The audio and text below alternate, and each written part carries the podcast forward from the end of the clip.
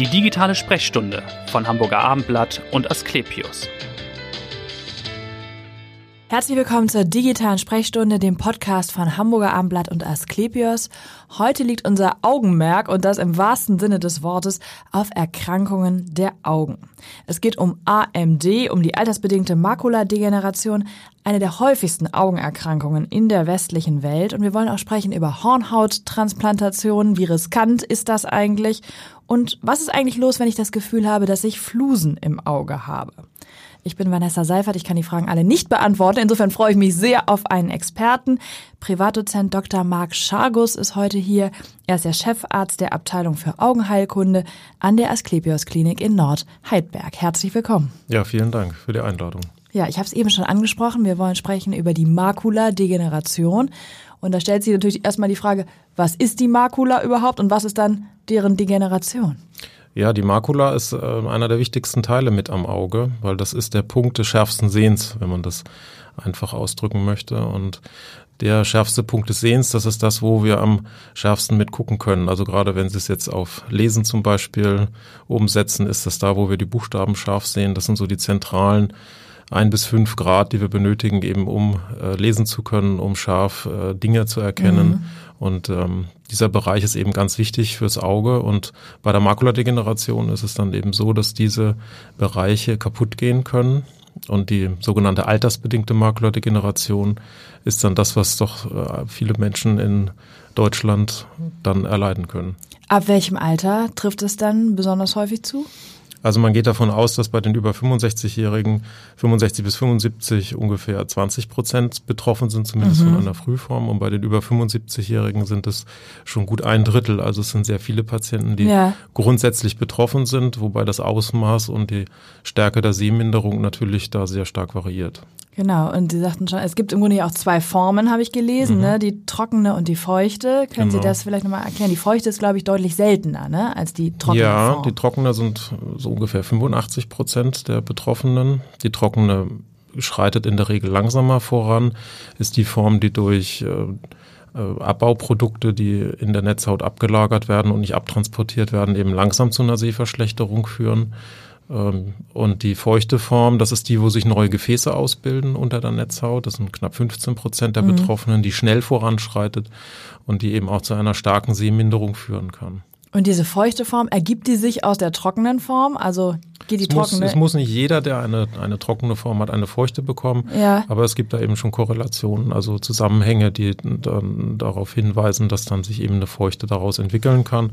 Und was eben ganz dramatisch ist, selbst wenn man das nur an einem Auge erstmal bekommt, dann ist es so, dass doch 50 Prozent der Patienten auch am zweiten Auge in fünf mhm. Jahren eine, eine feuchte Makuladegeneration erleiden und damit eben auch das Sehen an beiden Augen schlecht wird und eine deutliche Sehbehinderung eintreten kann. Das heißt, ich muss möglichst früh damit äh, zum Arzt, damit das eben nicht weiter fortschreitet. Aber was sind so die Warnsignale? Woran erkenne ich, dass ich betroffen bin? Insbesondere wenn diese trockene Form ja doch sehr langsam voranschreitet und vielleicht gar nicht sofort erkennbar mhm. ist. Also eine Sehverschlechterung bemerken die meisten schon, wenn sie drauf ja. achten. Ähm, das Verzerrtsehen ist eins der Warnsignale für die feuchte Makuladegeneration. Da gab es einen ganz einfachen Test den Amsler-Test nennt er sich. Da schaut man einfach auf eine Art Karo-Papier. Mhm. Das kann man auch zu Hause mit den Kacheln so ein Bad machen. den man auch selbst genau. machen kann. Ne? Und wenn man da sieht, dass die Linien eben nicht mehr gerade verlaufen, sondern dass sie verzerrt sind, äh, dann ist das ein Hinweis dafür, dass hier Flüssigkeitseinlagerungen ja. sind und es dann zum Verzerrtsehen kommt. Das große Problem bei den vielen Patienten ist, weil wir mit beiden Augen gucken, dass sie es einfach gar nicht bemerken, wenn das erste mhm. Auge betroffen ist und dann erst kommen, wenn ein Auge schon eine starke Seheinschränkung hat und dann das zweite anfängt, weil das ist dann das, was eben das Sehen hochgradig einschränkt. Ja. Was sind denn so Risikofaktoren für diese Erkrankung? Also wann bin ich wahrscheinlicher betroffen davon? Ja, ein Hauptfaktor, den wir nicht beeinflussen können, ist die Genetik. Ja. Das heißt, dass man äh, diese Erkrankung eben auch vererben kann. Da gibt es verschiedene Gene, die auch schon gefunden wurden. Ah ja, okay. Und auf der anderen Seite gibt es eben auch Umweltfaktoren und dazu zählt zum Beispiel Rauchen, mhm. Ernährung, so die üblichen. Die Klassiker, Kandidaten. die wir eigentlich jede Woche benennen, genau, als Rauchen sein lassen und gesund ernähren. Hilft genau. hier auch in dem Fall. Genau, Sonnenschutz, also alles, was auch mit Lichteinstrahlung zusammenhängt, wird empfohlen, dass man das auch reduziert. Und Bluthochdruck, ist das auch ein Risikofaktor oder spielt es keine große Rolle? Das ist jetzt sicherlich nicht so wichtig. Okay, also, also verstärkt Rauchen und diese Umwelt. Rauchen und Umweltfaktoren. Ja. Und was ist dann die Therapie? Wie geht das dann weiter, wenn ich erkrankt bin? Hilft Ja. mir erstmal eine neue Brille? Könnte ich ja denken, wenn ich den Selbsttest mache und denke, hm, das Ja, ist alles eben- verzerrt. Eben nicht. Ich, man kann das ganz schön als Vergleich nehmen mit einer Kamera. Ne? Klassische Kamera. Ähm, wenn Sie da jetzt ein Problem mit der Netzhaut haben, dann ist das so, wie wenn Sie ein Problem am Film haben hinten. Ach so, ja. Und wenn Sie da vorne die teuerste Objektive draufschrauben, Ja. das entspricht der neuen Brille oder Linse, äh, dann kriegen Sie trotzdem kein tolles Bild am Ende raus. Mhm. Aber das wird wahrscheinlich der Film- Versuch sein, den erstmal viele unternehmen. Natürlich. Mhm. Viele gehen ja auch gar nicht erst zum Augenarzt, sondern gehen nochmal zum Optiker, weil sie denken, die Brille muss nochmal korrigiert Ja, werden. ja. Und dann äh, bringt die Brille eben nicht den gewünschten Erfolg und die Patienten gehen dann zum Augenarzt und dann kommt es raus. Mhm. Und wie therapieren Sie dann? Was wird dann gemacht? Ja, bei der trockenen Maklerdegeneration haben wir leider noch nichts. Das Mhm. ist so, da kann man auch aktuell, ist da noch nichts absehbar. Die Forschung ist natürlich viel äh, auf dem Weg, aber ein Präparat, wo wir dachten, dass es unter Umständen hilft, hat sich jetzt leider nicht bewahrheitet, Ja. ähm, so dass wir da eigentlich noch keine aktiven Möglichkeiten haben einzuschreiten. Das heißt, man muss dann einfach abwarten oder man kann gar nichts machen oder Ja, man kann natürlich versuchen, durch gesunde Ernährung und Lichtschutz äh, Okay, also vielleicht das, das, etwas mm. zu reduzieren, aber die Möglichkeiten sind trotzdem eingeschränkt. okay. Mhm. Und bei der feuchten Maklerdegeneration, da gibt's ja zum Glück seit knapp 2006, 2007 die Möglichkeit mit äh, Medikamenten, die ins Auge gespritzt werden, äh, Ja. diese Flüssigkeitseinlagerungen, die ja durch neue Gefäße entstehen, also es wachsen neue Gefäße unter die Netzhaut, die da nicht hingehören. Ja. Und diese Gefäße werden damit wieder abgedichtet, zurückgedrängt. Und äh, diese Spritzen, äh, die kann man dann ins Auge reinspritzen, um eben hier den Prozess zum Austrocknen und zum und zurückzudrängen. Okay. Und operiert wird da aber nicht äh, klassischerweise bei diesem Krankheitsbild. Früher hat man das gemacht, da hat man versucht, die ganze Netzhaut abzulösen und zu verschieben. Das waren so Makularotationen. Ähm, davon ist man aber jetzt schon lange abgekommen, weil das mit den Spritzen eben deutlich risikoärmer ist. Ja. und auch die Ergebnisse besser sind. Insofern ähm, behandeln wir eigentlich nur noch mit diesen sogenannten intravitrealen, also Spritzen in den Glaskörperraum, Ja. um äh, eben diese Flüssigkeitseinlagerungen zurückzudrängen. Und wie oft muss das dann gemacht werden? Ja, das ist eben auch einer der, der Der Knackpunkt. Knackpunkte im wahrsten Sinne des Wortes. Ja, die ähm, Spritzen haben leider nur eine gewisse Wirksamkeit, die bei circa einem Monat liegt bei den meisten Mhm. Präparaten, so dass sie, bis sie diesen Prozess zum Beruhigung bekommen, also doch durchaus viele Spritzen notwendig sind. Ja. Also je nach Veränderung kann das zwischen sechs und acht Spritzen im ersten Jahr sein. Mhm. Das heißt, das ist schon ziemlich viel. Auch was die Belastung für den Patienten und die Angehörigen angeht, die ja dann auch entsprechend oft zum Augenarzt gehen müssen. Ja, weil ja. die Spritzen sind eins, die Kontrollen kommen ja auch noch mit dazu. Ich wollte gerade sagen, die Nachsorge wird ja dann auch noch da sein. Genau, also ja. Mhm. da kommen schon ziemlich viele Termine zusammen und das auch noch nicht nach einem Jahr zu Ende, sondern das geht auch noch ins zweite und dritte Jahr, manche auch noch viel länger. Also Mhm. das ähm, gibt durchaus Patienten, die haben schon mehr als 50 Spritzen und Wahnsinn. das ist schon sehr belastend. Aber wenn wir eben die Möglichkeit haben, den ganzen Prozess aufzuhalten oder sogar eine Sehverbesserung zu erreichen, dann lohnt sich das Ganze. Wie hoch ist denn die Wahrscheinlichkeit, dass dann wirklich eine Sehverbesserung da ist Ja. nach dieser Behandlung? Ja, das ist eben auch so ein Punkt, der ist immer ganz wichtig bei der Aufklärung der Patienten, dass man äh, dem Patienten das klar macht, dass man ungefähr bei einem Drittel der Patienten eine Sehverbesserung erreichen kann. Ja. Ein Drittel der Patienten können wir stabilisieren, das heißt, dass es nicht schlechter wird. Mhm. Und ein Drittel wird eben trotz Therapie schlechter. Oha. Ja. Und, ähm, Weil die Erwartungshaltung ist ja wahrscheinlich, ich komme dahin, lass mir die Spritze geben und alles ist wieder gut. Das ist das Problem. Und Mhm. man muss dem Patienten eben dem entgegenhalten, dass wenn man nichts macht, wird es in 100 Prozent der Fälle schlechter. Ja. Und auch eine Stabilisierung, die für den Patienten ja aufgrund der langen Behandlungszeit auch frustrierend sein kann, ist ein Behandlungserfolg. Und Ja. äh, das muss man eben im Hinterkopf haben und äh, da muss der Arzt auch den Patienten mitnehmen, dass eben die Mhm. Therapie hier nicht abgebrochen wird. Und wie viele Patienten behandeln Sie selbst jetzt so pro Jahr mit, mit AMD, mit dieser Also wir in Nord haben über 4000 Spritzen im Jahr. Aha, okay. Und äh, das ist eine ganz häufige ähm, Therapiemöglichkeit, Mhm. die auch in ganz Hamburg äh, sicherlich im mehrere zehntausend Mal im Jahr durchgeführt wird. Jetzt haben Sie schon gesagt, die Gene spielen eine große Rolle. Weiß man denn zu welchem Prozentsatz? Also wenn Vater oder Mutter das hatten, wie wahrscheinlich ist es, dass man selber dann auch äh, damit belastet ist? Also es gibt bestimmte Einzelgene und es gibt sicherlich auch gewisse Genkombinationen. Ähm, in einer Zahl das jetzt auszudrücken, mhm. ist sehr schwierig. Das Problem ist, dass man bei vielen Patienten gar nicht weiß, wer in der Geschichte oder in der, in der genau, Familiengeschichte genau, sowas gehabt hat, mhm. weil man eben auch die Diagnostik noch nicht so lange zur Verfügung hat. Ähm, da kommt dann immer nur als Antwort, ja, die Großeltern haben auch schlecht gesehen, ja. als sie alt waren. Das kann aber alles Mögliche sein. Richtig, ja. Deshalb ist da die Differenzierung nicht so einfach. Ja. Kommen wir nochmal zu einem anderen Thema, zur Hornhauttransplantation. Da zucken ja auch viele zusammen und denken, oh Gott, ne, da ist was am Auge. Aber es ist die bei weitem am häufigste äh, durchgeführte Organtransplantation weltweit, glaube ich, mittlerweile. Mhm. Äh, bei welchen Patienten ist das denn überhaupt sinnvoll, so eine, so eine Hornhauttransplantation? Für wen kommt das in Frage? Ja, das sind im Grunde alle Patienten, die Veränderungen, krankhafte Veränderungen an der Hornhaut haben. Das fängt an bei Patienten, die Verletzungen gehabt haben, mhm. die schwere Infektionen gehabt haben und dadurch Narben an der Hornhaut entstehen. Die Hornhaut ist ja durchsichtig und klar, eines der wenigen Gewebe am Körper, die ganz transparent sind.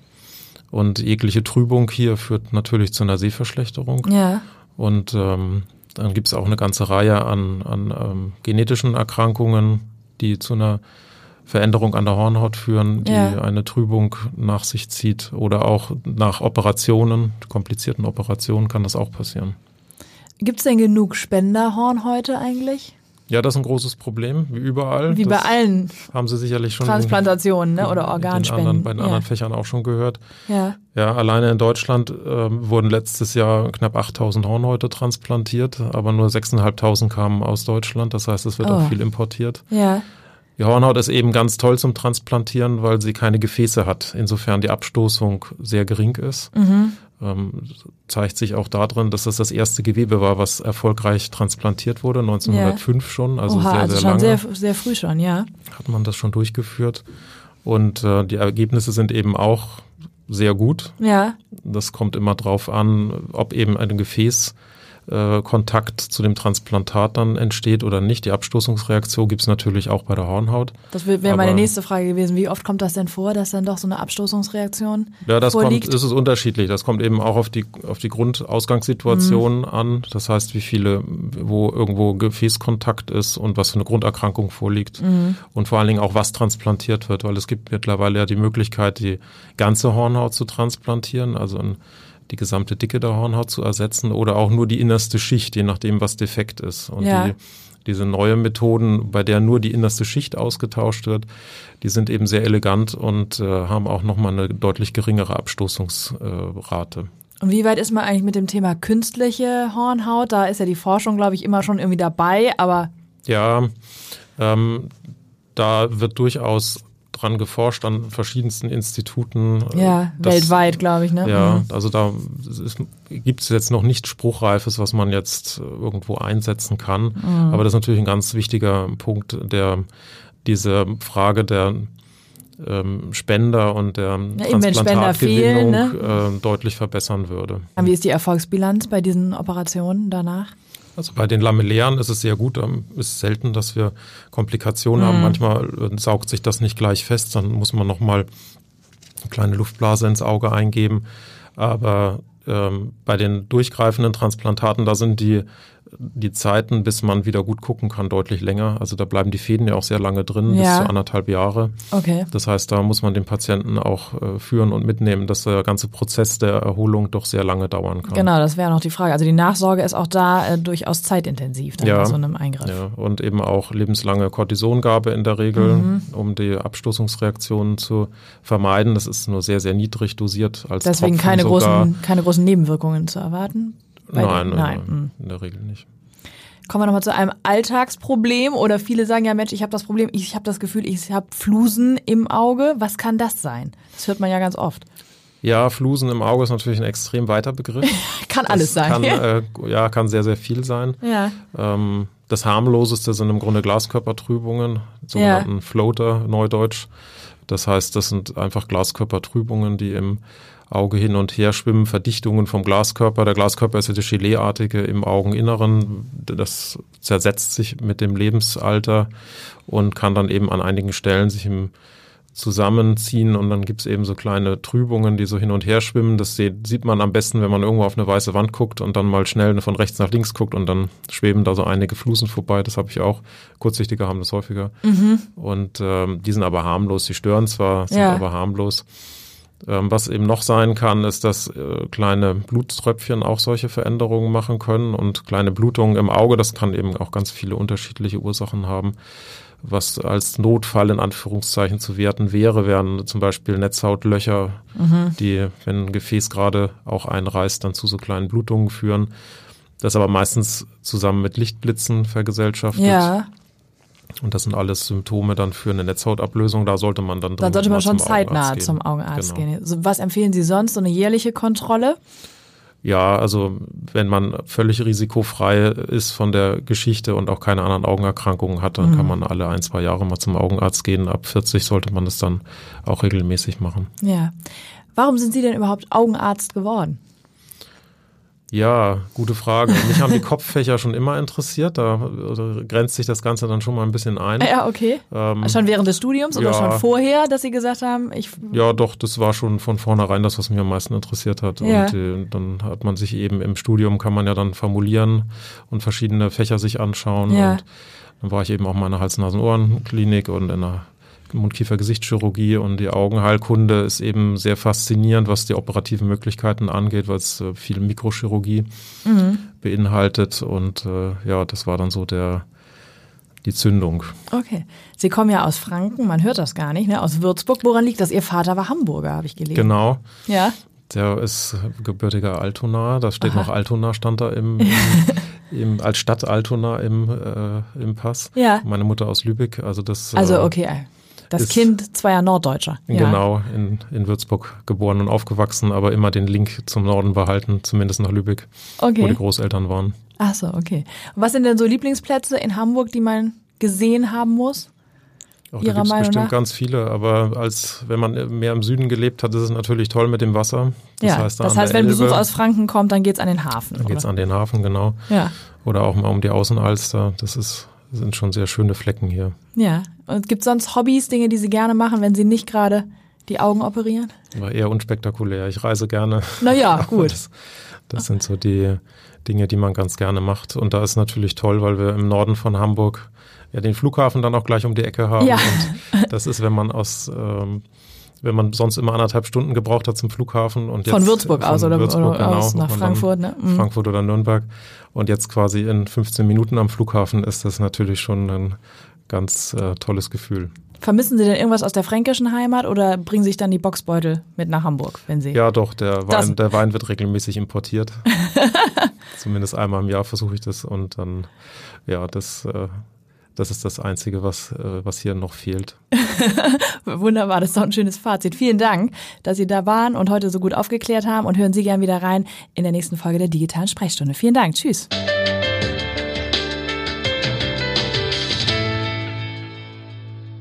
Weitere Podcasts vom Hamburger Abendblatt finden Sie auf abendblatt.de slash podcast.